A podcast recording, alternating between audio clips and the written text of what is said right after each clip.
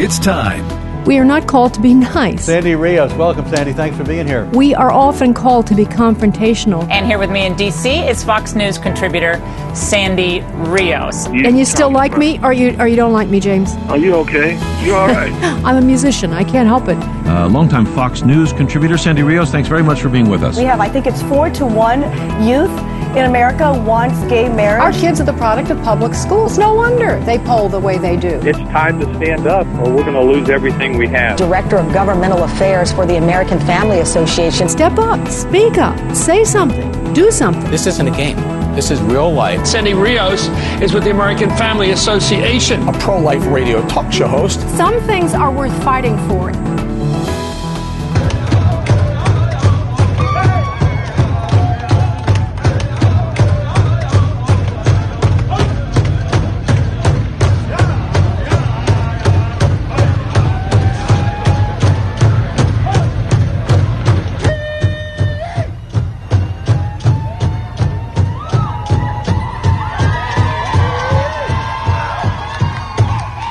Sound of cheers. That was climate protesters in Washington just a few days ago, climate policy protesters, indigenous peoples protesters on sidewalks, uh, doing sit ins, and trying to break into a federal facility. That was what they were doing right there. They were cheering as some man was hoisted up on top of another man and they're trying they're breaking in the door as police are trying to prevent them from entering and that's the interior department of the federal government uh, a federal building that they were breaking into. But perhaps you haven't heard about that.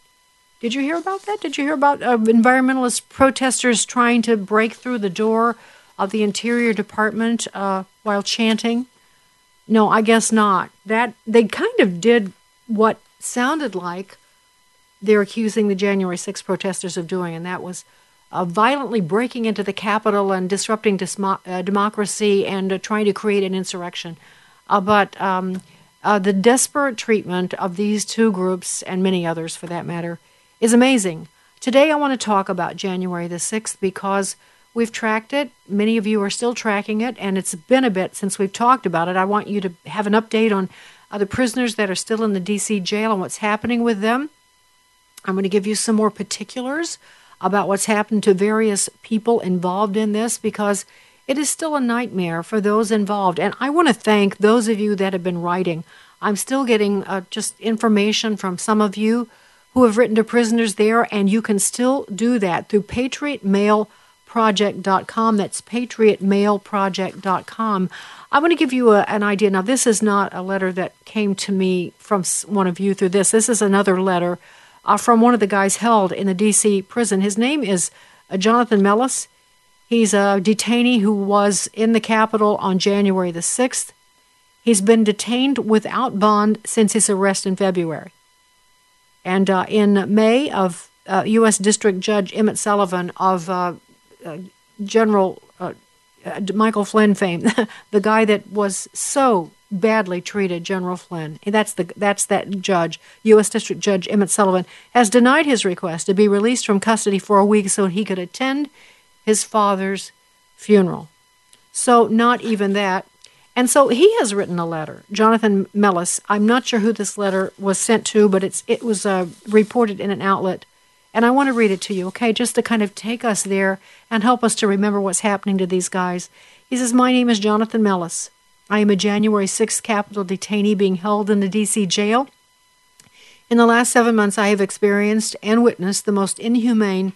And hateful treatment of my 34 years of life.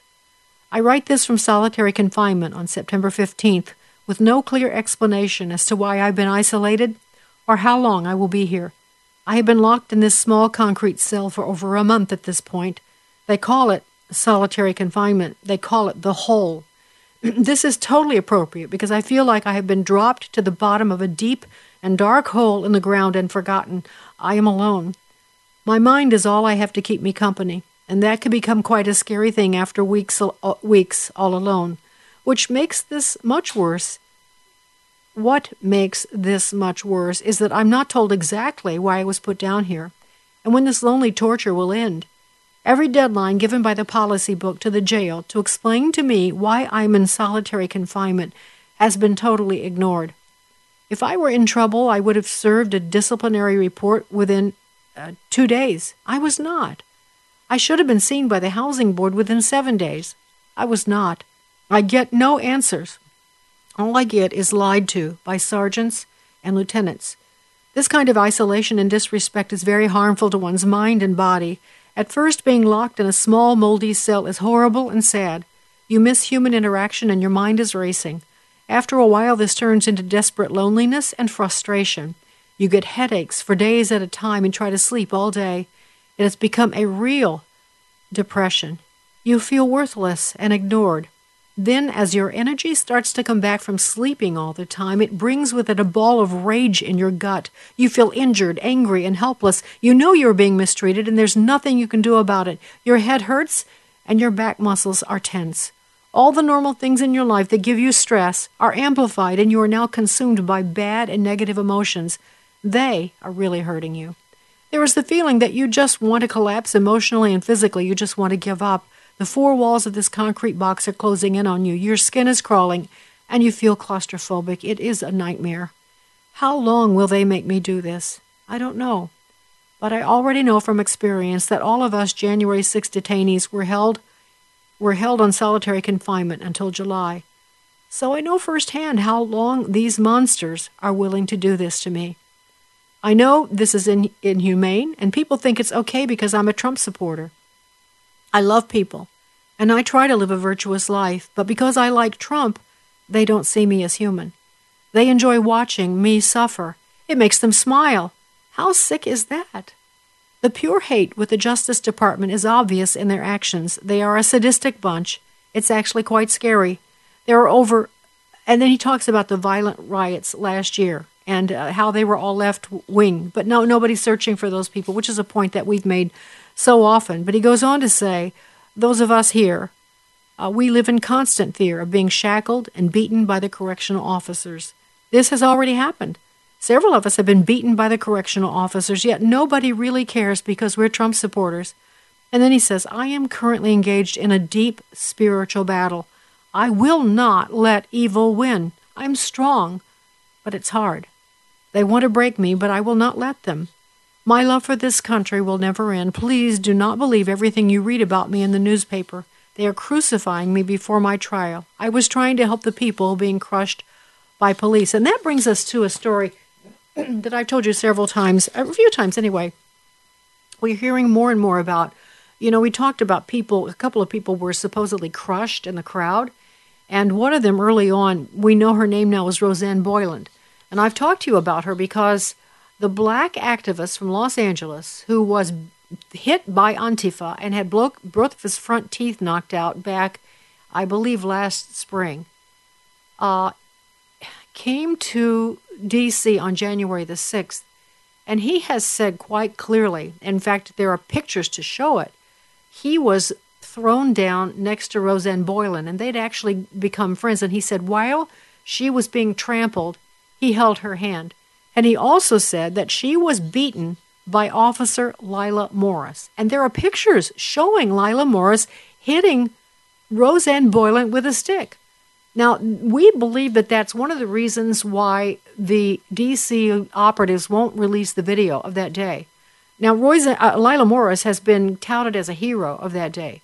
She was friends with the two officers who testified uh, before the January 6th committee of how horrible the January 6th uh, uh, ent- entrance, the so-called insurrectionists were. Uh, but there's there's something wrong here. There's something really terribly wrong. And according to uh, um, Mellis, who's writing this letter, he said that what happened was when they saw the officer beat um, Rosanne Boyle, many of them got angry. And you're going to hear Julie Kelly in a few minutes, I think, talk about this a little bit too. That there were some really, apparently, some really rotten officers in that crowd. Many of them were, some were Capitol Police, but a lot of them were D.C. Police, and that they uh, um, uh, they incited the crowd. We talked about that, how they sh- they sent fire bombs into the peaceful crowd where they people were just standing around doing nothing, and it was burning people and causing people to run and scream. They created the chaos, a lot of the chaos that ensued on that day. Uh, but um, this gentleman that's writing, uh, his name is Jonathan Mellis, is saying that he was right there. He was watching what was happening to Rosanne Boyland. In fact, I will uh, read what he says about her. Uh, Shane Jenkins, by the way, was another detainee and a witness, and he said that many in the crowd around the west entrance were incited by the violence of the police toward Boyland. She was laying unconscious, and when one of the officers kicked her out of the way like a piece of trash, that's when the crowd reacted and got involved. And uh, Mellis is one of those persons. He, uh, it's a video shows a police officer. Um, there's another police officer named Andrew. I can't read the last part of it. It's Andrew Way something. It's got they have his badge number. It's 5737. He was he kicked Boyland, and that's when Mellis uh, seemingly uh, springs into action. And actually, he says uh, in his letter here, he said, "I I was trying to help. I was trying to help, and they're trying to charge me, of course." Uh, with with being violent toward the police, but what I was seeing was what caused him to spring into action. He said, um, Gary McBride, who is a video analyst, says that clear body cam footage is what we need, what we need America to see. And they have formed a People's January the 6th Commission to get the information out. It's being sealed and withheld from the public by the government, even though they are using it in court proceedings. And the real narrative, he says, of the West Capitol steps is that citizens were defending a woman who ultimately died at, at what uh, we believe to be at the hands of the police. If Officer Moore's full body cam footage gets released, all charges against those uh, in regard to jo- Rosanne Boyland should be dropped. And so, but that's the letter that was sent uh, by Jonathan Mellis, and I wanted you to hear it. Then I wanted to tell you, um, as best I can here, another story. This is the one of uh, Thomas Caldwell. You've heard his name, I bet, because they say he was the leader of uh, Oath Keepers. But according to this article, he never even uh, joined Oath Keepers. Let me read a little bit of what Julie Kelly says here. Thomas Caldwell's wife awakened him in a panic at 5:30 on January the 19th, 5:30 a.m. The FBI is at the door, and I'm not kidding. Sharon Caldwell told her husband. Caldwell, 66, clad only in his underwear, went to see what was happening outside his Virginia farm. There was a full SWAT team, armored vehicles with a battering ram, and people screaming at me. People who looked like stormtroopers were pointing M4 weapons at me, covering me with red laser dots. Agents demanded that Caldwell, a former lieutenant commander in the U.S. Navy who suffers from debilitating service related spinal injuries, come outside and lay down to the grass. Someone grabbed my legs and dragged me through the grass. They threw me face down on the hood of the car, kicked my legs apart, put a chain around my waist, and put me in handcuffs. He looked up to see Sharon, his wife, of 22 years, dressed in her nightgown, holding her hands up with a sock in either hand. She too was covered in red dots from the weapons aimed at her. 61, she begged to put on her socks before they forced her outside in the cold. I said a prayer, Father, please don't let them kill my wife, Caldwell said. Caldwell was forced into the back of a police car for nearly 40 minutes. He asked several times what he was being charged with. FBI agents refused to answer. Eventually, Caldwell was led back to his house. I have a collector 63 Thunderbird in my in Thunderbird in my garage as a reminder of my grandfather, a retired army colonel. An agent kicked one of the doors open and was leaning with his battle gear up against the car, scratching it up. Once inside, Caldwell saw his wife was okay. He was interrogated for at least two hours and realized the raid was tied to his participation in the January 6th protest in Washington. Okay, so then uh, let me move ahead. He, uh, Caldwell says he was he never even joined the Oath Keepers. He's been charged with six federal cl- crimes. He, I don't think he even went inside the building. They said that he was a member of a paramilitary organization called Oath Keepers, and there were several other people who were also charged. As you read this article that Julie writes, you find out that he never entered the Capitol building. He has no criminal criminal record. He served his country for 20 years as a commander of this ship, uh, and um, he spent 53 j- days in jail, 49 of them in solitary confinement. Could not access ma- um, his medication for his back pain. There's a lot more to this, but it just gives you an idea of how these people are being treated. We cannot forget them. So let's continue to write them at patriotmailproject.com Sandy Rios in the morning on American Family Radio.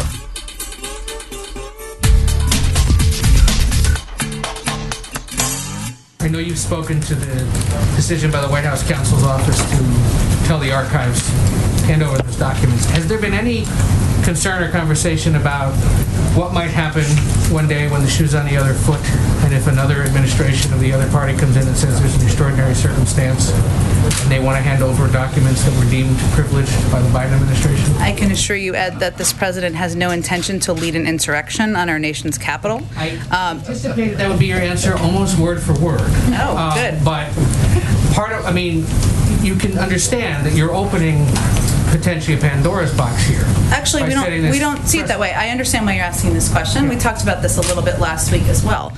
I think it is ultimately important for people to understand and remember that January 6th was an incredibly dark day, one of the darkest days in our democracy. Uh, there was an insurrection on our nation's capital. What we're talking about here is getting to the bottom of that. Shouldn't everybody want to get to the bottom of that? Democrats, Republicans, people who have no political affiliation whatsoever. I will reiterate that we're going to assess and review, as is standard in the process, the documents and uh, any efforts to exert executive privilege on a case by case basis. And we'll provide you updates on those as those processes proceed. And we will continue, as it relates to executive privilege uh, for other issues, to evaluate that on a case by case basis, as every White House has in the past. But I think if you look back at past presidents, Democratic and Republican, uh, there isn't really a precedent for what we're talking about with this select committee and what they're trying to get to the bottom of. And the uniqueness of that, I think, is important context. That's your press secretary, Jen Psaki, uh, your friendly press secretary, announcing just a few days ago that the White House is uh, doubling down on getting private conversations, uh, meetings, anyone that President Trump talked to. Uh, this is generally covered. This is not public information. Uh, this is stuff that's private and personal. It's in his uh, records as President of the United States, and they're trying to get the, you know, the um, powers that be to release this information. Now, President Trump has sued this committee and the National Archives. That's happened just uh, in the last 24 hours or 48 hours. Uh, and the, the point is that the, this, they're suing for things that, um, by tradition in our country, have been personal to presidents in the past. Their right to talk to their advisors freely and stuff is recorded, but it isn't released to the public. And so President Trump is fighting that, and you hear that Joe Biden's all over it because, of course, it was an insurrection on January 6th. We all know that. What is the matter with us? And we have to get to the bottom of it. Well, Julie Kelly has been writing all about January 6th, uh, and I appreciate so much her writing. She is um, a senior contributor to American Greatness, uh, and she does political commentary on lots of things. But she has been, honestly, the person who has been tracking January 6th the most faithfully, and she joins us this morning. Good morning, Julie. Good morning, Sandy. Thanks for having me on. We've talked a lot about those thousands of hours, I think it was 14,000 hours of video uh, inside the Capitol building that parts had been lifted out to create this narrative that the people that went inside the Capitol on January the 6th were attacking police officers, they were destroying uh, doing all kinds of bad things. We've seen these clips, but the argument was that there's so much more video that they will not release. But now some of it has been released. Can you talk about that? Yes. So, uh, as you said, there are 14,000 hours of surveillance video that the U.S. Capitol Police uh, security system captured on January 6th between noon and 8 o'clock that day. The government, Joe Biden's Justice Department, is trying to keep all of that footage under wraps. They have designated it as highly sensitive government material. U.S. Capitol Police also do not want it released. Um, any clips that are used in any sort of court proceedings are under tight protective orders. But what's happening, Sandy, is defense attorneys are fighting back on the government's attempts to conceal this video. And interestingly enough, so is the news media. There's a group called the Press Coalition made up of about 15 major news organizations, including CNN, ABC, NBC, CBS News, the Wall Street Journal, etc., who also are enjoining these motions made in court by defense attorneys seeking to make these clips public. Well, what happened uh, yesterday is thanks to the Press Coalition and its defense attorney for Ethan Nordean, who's one of the Proud Boy defendants, the government was forced to release a 40 minute clip. This is the biggest chunk of time we've been able to see from what was happening inside the building uh, that was captured by these security cameras. A 40 minute clip from about 2:25 until 3 o'clock that afternoon.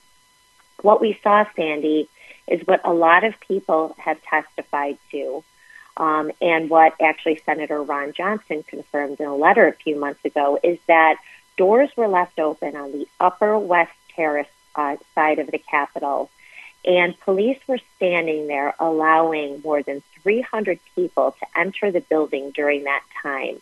Uh, these people were not aware that they were not permitted into the building. They saw police there.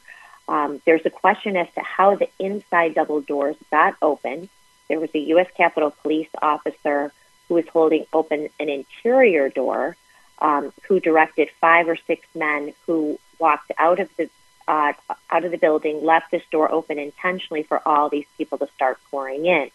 So you see at least five or six Capitol Police officers standing there, letting these people in. The door to the inside, which led to the rotunda, was left open as well. But a lot of those people have been charged with misdemeanors. Their lives have been destroyed because of it.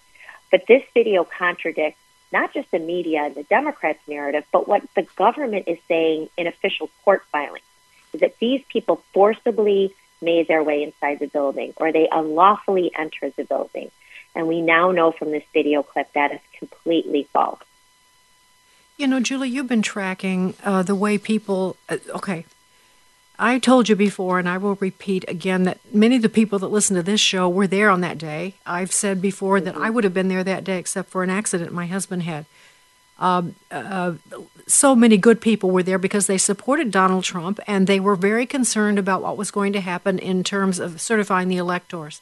It was a genuine concern uh, for what had happened in the 26, uh, 2020 election.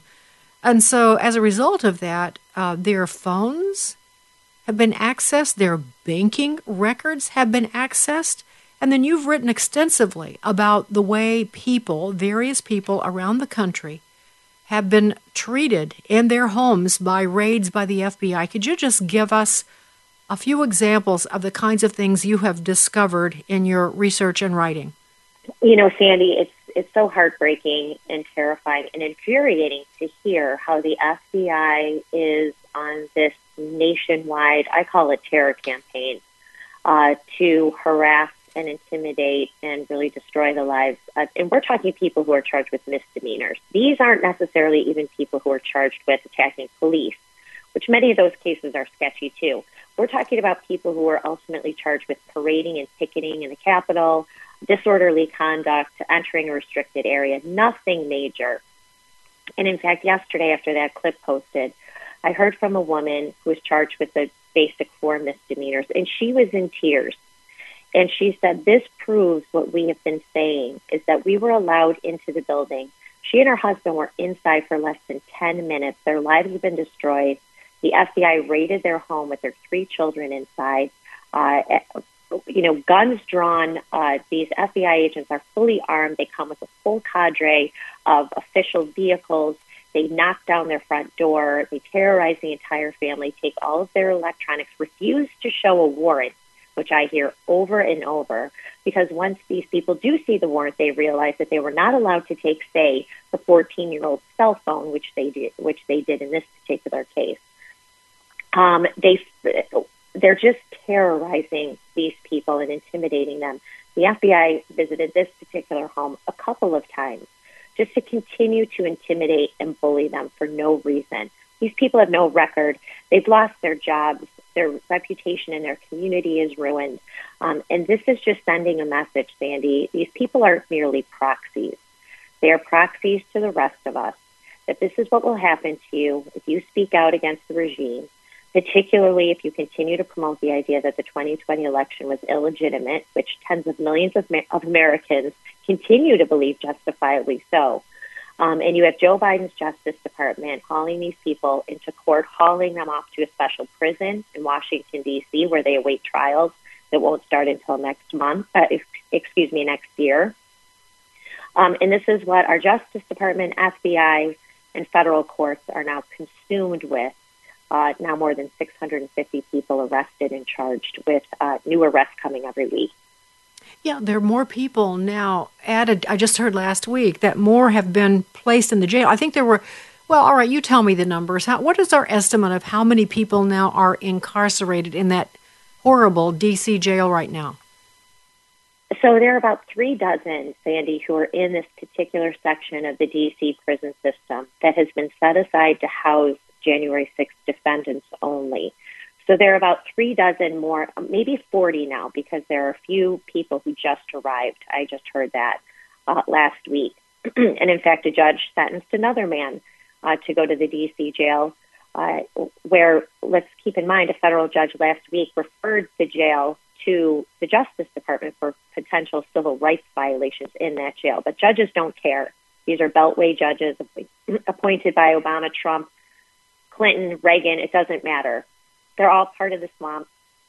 They're sending these people to the DC jail. So there's about 40 there now. But there are another 30 who are incarcerated under pretrial detention orders. This means they have been denied the chance to even make bail. Uh, they will be in jail until their trial starts next year. And there are about 30 of those men who are in various prisons across the country. So we're talking about 70 to 75 who are in jail, incarcerated, denied bail, awaiting trials. Uh, that, as I said, won't start until the middle or late next year. Julie, I want to kind of uh, affirm, underscore what you just said. DC has been home base for me for many years. And when I talk to my DC centric friends, even immediately after January 6th. I was uh, covering this from a distance with a different perspective. And when I enter the Washington, D.C. circles, even conservatives, even friends of mine, they had a very different view of what happened. There was uh, an offense. There was, uh, they believed everything that they heard. They, they sort of uh, reflected the anger that Mitch McConnell showed. Yeah, how dare they, you know, breach the people's house, you know, the, and kind of interrupt democracy because what we're doing is so important. How dare the people come in here? And so it has taken, I have to tell you, it's taken months to shake that loose. I mean, I had to go to bat with my friends trying to help them understand what really was in the mindset of the people that came and what they were trying to do. It's amazing. It was like a fog, but what else is new? DC is generally a fog. And so it, on this, it's been the same thing. And that's why what you said about the judges is true. Doesn't matter who appointed them. It's not. The Republicans were just as freaked out, for the most part, about this as the Democrats, and wrongfully concluded wrongfully what was happening. I, I, um, Julie, I'd like to go. I'd like to read from one of your articles because I want to underscore this too. You talk at length about how people have been treated and I, I want to read just a couple of this is from uh, your uh, um, article called The FBI's Incurable Rot. And you say the FBI raided the home of an Alaska couple, then handcuffed and interrogated them in separate rooms for hours until investigators realized they had the wrong suspects. A 69 year old man in New York suffered a heart attack as FBI agents raided his apartment with a television news crew standing by. The man never was charged.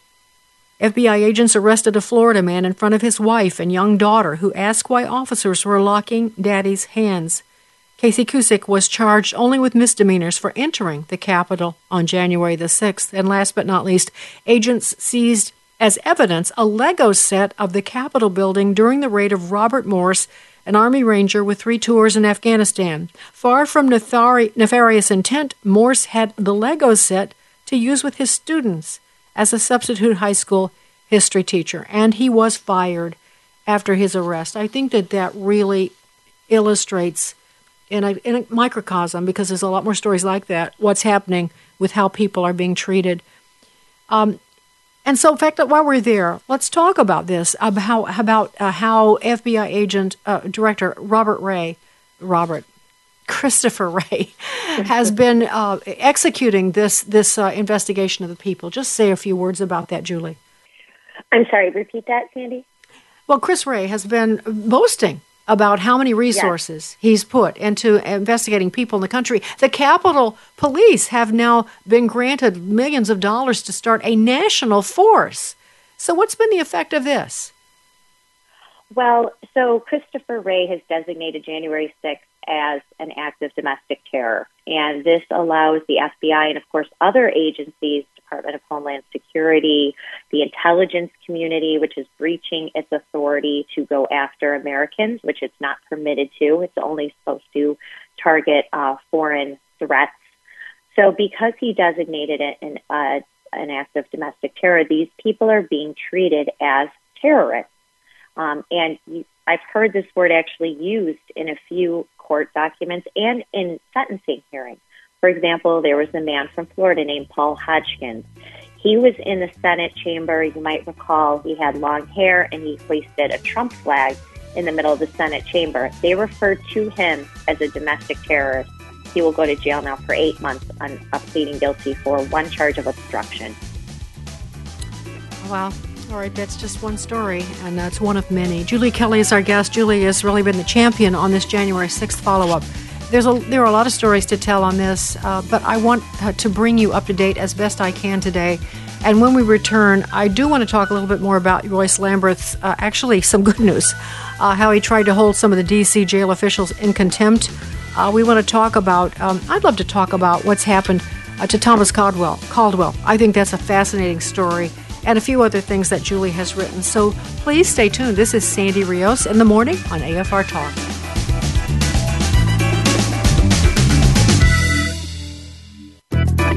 Don't forget to connect with Sandy Rios in the morning on Facebook or email Sandy at sandy at afr.net. That's sandy at afr.net. Sandy Rios in the morning on American Family Radio.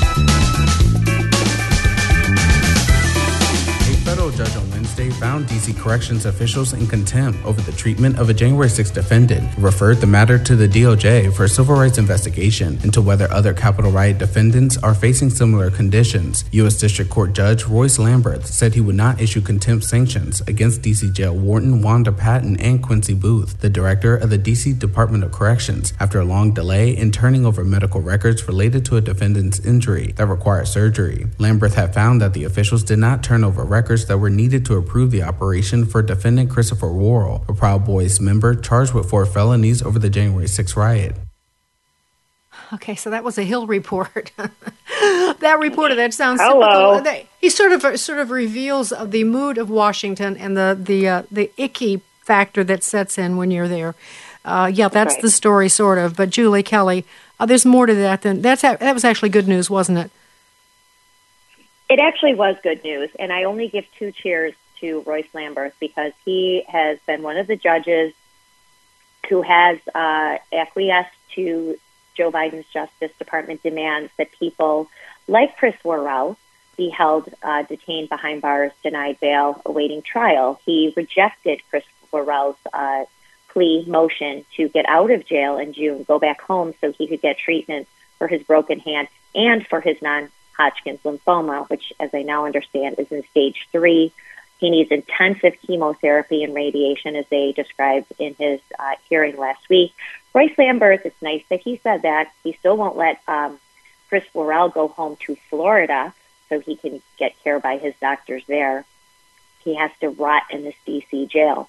So, but Royce Lamberth uh, did hold in contempt both the warden of the D.C. jail and the director of the D.C. Department of Corrections because they refused to turn over documents he requested related to Mr. Worrell's care.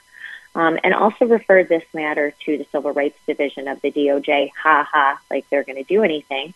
Because, quite frankly, Sandy, after listening to these prosecutors talk and what they write, the idea that these people are being tormented in the D.C. jail actually gratifies these prosecutors and the people in charge at the DOJ. This is exactly what they want, which is why they keep asking judges to keep these January 6th defendants behind bars. So we'll see what the DOJ does. The only difference between, say, a letter from a you know useless Republican senator to DOJ about this and Royce Lamberth is that if he doesn't hear back from the DOJ about what's happening there, he still oversees quite a few cases uh, prosecutions in January 6th. So I don't think that he will take kindly being ignored on this matter. So it was a little vindication at the very least will give these detainees uh, a rationale or basis to sue the government uh, after they hopefully get out of jail someday. Let's talk about the FBI again because uh, a long time ago, you know, the, the, the when Governor Whitmer's kidnap plot became public, my husband and I, my husband's a former FBI director, we looked at each other and said, "This just smells something's rotten here. Mm-hmm.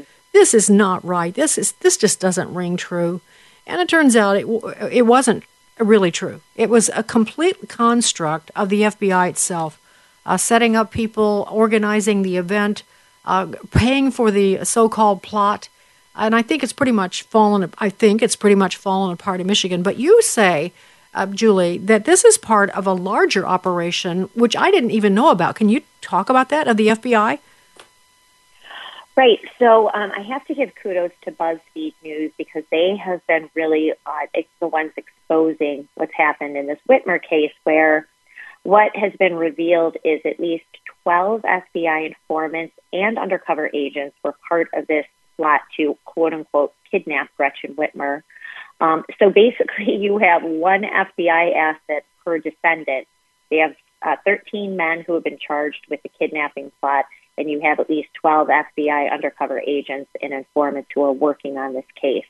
And so it's really been interesting to see how this all unfolded. But there was a little snippet in the BuzzFeed, and I urge people, if they're interested, to go read their reporting on this or you can read my reporting, which links to BuzzFeed, which is even better.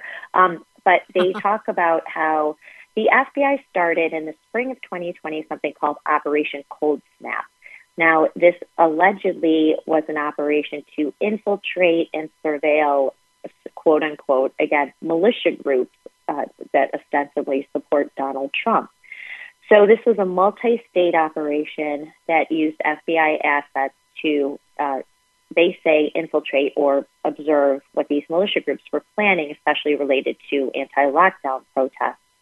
Well, as you continue through to, uh, uh, you know, the Whitmer plot and how that came together, and how these FBI assets really were the ones who constructed the kidnapping plot, paid for all of the surveillance trips, uh, set these people up to buy explosive devices, had them photographed uh, trying at you know some kind of uh, firearms training camp. Everything related to that was set up by their major informant at the guidance of the special agents in charge. One of whom, the lead agent, has been fired by the FBI and dismissed from the case after he was arrested for beating up his wife last summer after a swingers party.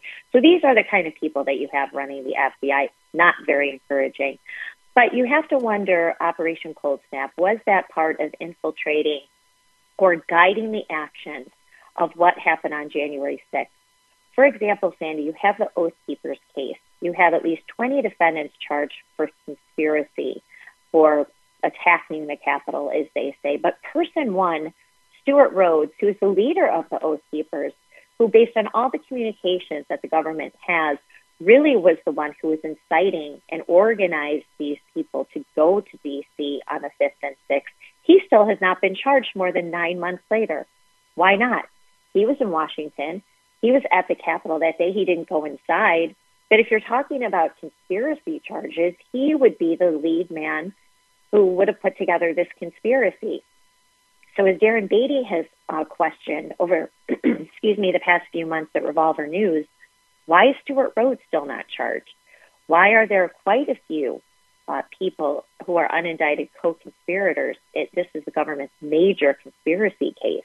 Who are those people? Why are they still walking around free when you have a person like Thomas Caldwell, a disabled Navy vet who was dragged out of his house, dragged through his own property on January 19th, held behind bars for 53 days before he was finally released? He didn't even go inside the building. He wasn't organizing anything. Why is he charged and his life been put through hell, but Stewart Rhodes isn't? So these are legitimate questions if you put all of these little puzzle pieces together. And now that we know, thanks to the New York Times, uh, at least two informants were on the ground infiltrated with the Proud Boys that day. And the Proud Boys were really the ones who first breached the very weak, flimsy police lines that day. Um, and so it raises a lot of questions. We know the FBI, uh, you know, we see Christopher Steele popping up his head the past few days as a reminder to how the FBI uses its power, uses informants like Christopher Steele to uh, interfere in our elections, which is what they did in 2016, um, certainly in 2018, and then in 2020, because the news of the Whitmer plot was revealed as early voting was underway in a key state of Michigan, made a lot of headlines, blamed it on Donald Trump. Who knows how that news influenced voters? And so we have yet another example of the FBI interfering in our elections and possibly in post election activity as well. Well, the other thing that you talk about is that the the FBI direct uh, FBI uh, well the person who was in charge of kind of uh, orchestrating that Whitmer uh, situation was soon thereafter sent to the field office of the FBI in Washington D.C. and was right. the agent uh, in charge now when January 6th took place. And what are you? What's the inference about that? Why, why talk about that? So his name is Steven D. Uh, Antono, I believe is how you pronounce it. So he was the uh, chief of the Detroit FBI field office. So he would be the guy who was pulling all the strings, knew what these special agents were doing, and was very well aware of the FBI's infiltration orchestration of the Whitmer plot. So why a week after they expose, reveal what happened with this Whitmer case, they've arrested all these people this was on October 7th. Why on October 13th did Chris Wray move him to the head of the DC field office, which is a plum job? So it just raises questions as to well, you had this this man in charge of the Michigan of the Detroit field office. They were the ones who put together the Whitmer kidnapping plot, as well as part of this bigger Operation Cold Snap then you move him to DC because he is going to be the one in charge of managing his FBI agents in DC, which they knew after the election there was going to be trouble no matter what. If Trump won, if Biden won, if it was still up in the air, whatever. And so I think why they moved him there um, and what he has done in that FBI field office. And we now know for sure that there were FBI informants in the Proud Boys. I'm sure that there were probably dozens of FBI assets involved in uh, on the ground on January 6th. So these are the sort of questions that only a handful of people in the media are raising. Darren Beattie at Revolver News, more importantly, and so I just think that it's once you put the pieces together, dating all the way back to 2016. This is an extension of Crossfire Hurricane, but um, we now know that the FBI is corrupt, cannot be trusted, and they will do anything not just to go after Donald Trump, but his supporters now too. Well, Julie, one of the glaring things that is mind boggling is that the FBI has basically refused to put the resources in going after Antifa and Black Lives Matter. It's as though they're not a threat. I think uh, what Christopher Wray said under testimony that Antifa was not organized. They were, it was an idea. They were not organized. Right. But, uh, but the, you know, the January 6th people, the folk that came from these various states around the country, in support of Donald Trump. They were organized and insidious and insurrectionists. And uh, the glaring uh, uh, absence of any any kind of news after Antifa and Black Lives Matter had been so present in Washington D.C. and causing so much trouble for Trump supporters uh, when they would come to D.C. and for Trump himself and rioting in the streets, etc. Their absence, apparent absence from news reports on January 6th, just makes it sound like if you had to write a plot for a, a, novel that that was intentional too. Why wouldn't they be there? I ask myself why wouldn't they have been there on january the 6th why wouldn't they come? Well here's what my response to that. Who needs antifa when you have the us capitol police and dc metro police doing basically your job for you so I've asked people about Antifa infiltration that day. Haven't really gotten a good answer. There've only been a handful of people, say John Sullivan, who we know is the well, Black Lives Matter, um, so same sort of side of the political spectrum. He is the uh, man who actually videoed the shooting of Ashli Babbitt. Um, so I don't, I'm not confirmed. I don't know as much about Antifa infiltration that day, but you had enough people there who were agitating provoking the crowd, and that, that was unfortunately law enforcement officers. Um, but that is, and we do know that, and this was just confirmed again in a House hearing. Nancy Mace confronted an FBI official and said, You know, how are you tracking Antifa violence? You know, you have a whole database, Sandy, at the Department of Justice with an entire list of every one of the 650 plus people who've been arrested, what their charges were, where they were arrested, their uh, grand jury indictments against them. There's no such thing for Antifa or Black Lives Matter. Mm-hmm. No. Um, and so this is obviously an egregious double standard of justice. We see it play out every single day. And I think that's what infuriates Americans the most. They want people who committed violent crimes on January 6th to be held accountable. But when you see the same sort of behavior, it's not worse. Uh, charges repeatedly dropped against the Antifa BLM uh, rioters, protesters, etc. Uh, but yet you have trespassers whose lives are destroyed. The FBI raiding their homes at 5:30 in the morning, pointing guns at their children. Uh, this is not acceptable behavior by any means, and the left should be speaking out against this too. Well, I tell you, it, it, it actually heartens me to hear you talk about uh, journal, journalistic organizations going together to try to get to force this video to come out from the Capitol. I, that's something I did not know. So I'm encouraged by that. I mean, that's something. And so, uh, Julie, your writing is terrific on this. Julie Kelly is, you can find her on Twitter, all of her latest stuff. American Greatness is a great outlet that I talk about almost every day. And uh, they've got oh, great thanks, writers. Sandy. Julie, pardon? Thank you Pardon? so much for that. We appreciate it. Oh, you're very welcome. You're very welcome. So it's American Greatness, and you need to go right to their website to find their stuff because you know how social media is. Julie Kelly, thanks for this update. We appreciate it so much, and we'll talk to you soon. Sandy Rios in the morning on AFR Talk.